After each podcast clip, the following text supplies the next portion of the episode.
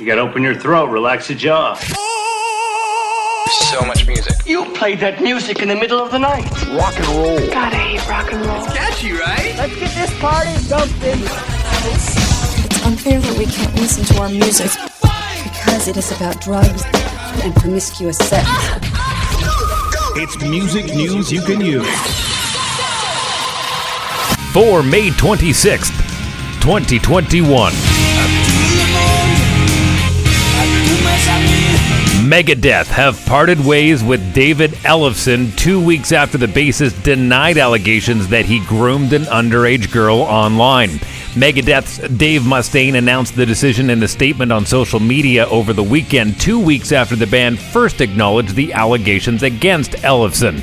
Despite Ellefson's departure, the statement promises fans can still expect to hear a new Megadeth album, which the band have long teased and which Mustaine says is almost complete and a tour with Lamb of God over the summer. Ellefson joined Megadeth in 1983 following the band's hiatus between 2002 and 2004. Ellefson did not immediately return. Instead, he sued Mustaine over merchandise and publishing royalties. The case was dismissed back in 2005, and Ellefson eventually returned to the band in 2010.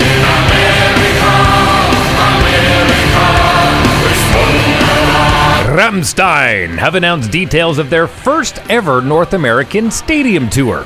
The tour, dubbed Rammstein in America, will see the German metalers bring their notorious pyro heavy show to the continent for the first time. The tour will begin August 21st, 2022, with a show at Parc Jean Drapeau in Montreal, Canada.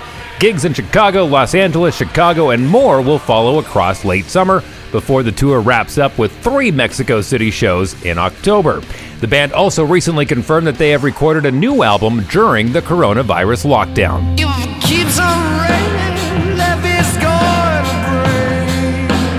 And Robert Plant has revealed that he assembled a massive personal archive, including unreleased music, over lockdown that will only be released when he dies. The Led Zeppelin frontman spoke about his plans on the latest edition of his Digging Deep podcast, which was released over the weekend. I started putting my house in order. So many people have done that. Right. What do you mean? Well, all the adventures that I've ever had with music and uh, tours, album releases, projects that didn't actually get finished or whatever it is, I just put them, itemized them all, and you know, put everything into some semblance of order. So I've completely changed the, the setup. And I've told the kids when I kick the bucket, open it to the public and free of charge just to see how many silly things there were, you know, down the line from 1966 to now. It's a journey. As well as the prospect of unreleased music, Plant revealed that his archive also includes personal items from his collection. And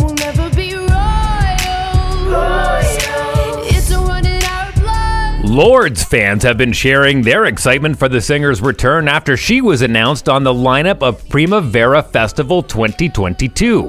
The New Zealand singer will head to Barcelona for next year's event alongside the likes of Tame Impala, The Strokes, and Tyler the Creator.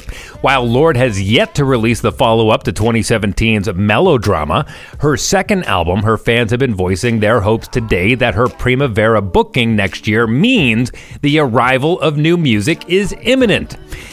Last year, Lorde revealed that she had been working with melodrama producer Jack Antonoff between LA and Auckland prior to the coronavirus crisis. Lorde also recently revealed that she decided on the title of her upcoming third album while on a recent trip to Antarctica. It came as she announced plans to release a new 100 page photo book, which documents her trip to the continent, undertaken in 2019. She used to meet me on the east side in the city with the sun on set. Benny Blanco, Halsey, Khalid, and Ed Sheeran, as well as their respective labels, are being sued for copyright infringement over Benny Blanco's debut single called Eastside. Eastside, which was co written by Sheeran, was released in 2018 and featured guest vocals from Khalid and Halsey.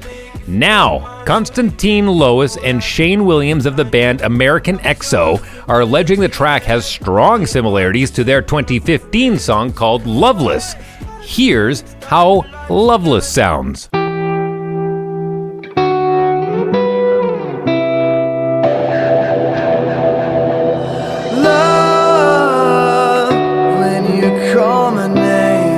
And here is the beginning of East Side.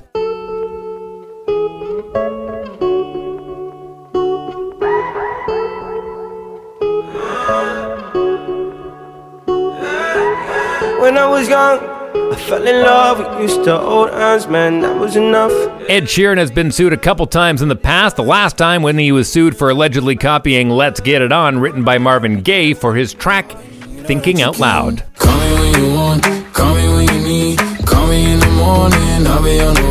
And finally, Lil Nas X has added more context to his wardrobe malfunction that occurred on Saturday Night Live this past Saturday. Lil Nas X joined Jimmy Fallon on The Tonight Show to explain exactly what happened. I was pretty much, you know, going down the pole, you know, doing my little sexy drop down, and boom, I feel air. I'm like, I feel air. okay, I was like, there's definitely a breeze going on, and I also felt like some popping, like still happening while I was down there. So I was like, I was like, oh God, I hope it's not. I was like, just please don't be on TV already, you know. And SNL was actually live, so There goes that. Yeah. you know what's wor- the worst part is? At the end of the performance, the dancers are supposed to like, like touch me and like tug on me or whatever, and they were tugging on the pants. I was like, please, God, Fallon ran some video from Saturday Night Live's dress rehearsal explaining further why Lil Nas X's final move was impossible to do after the malfunction. I want everybody, I want everybody who thought it was a publicity stunt to see that. You know, Yeah, it, go, it yeah. was not. It was not. Yeah. I would never like rip my pants on No. in public on purpose. That's music news you can use for May 26th, 2021. For more music news, search Music News You Can Use on your preferred podcast platform. I'm Dave Wheeler.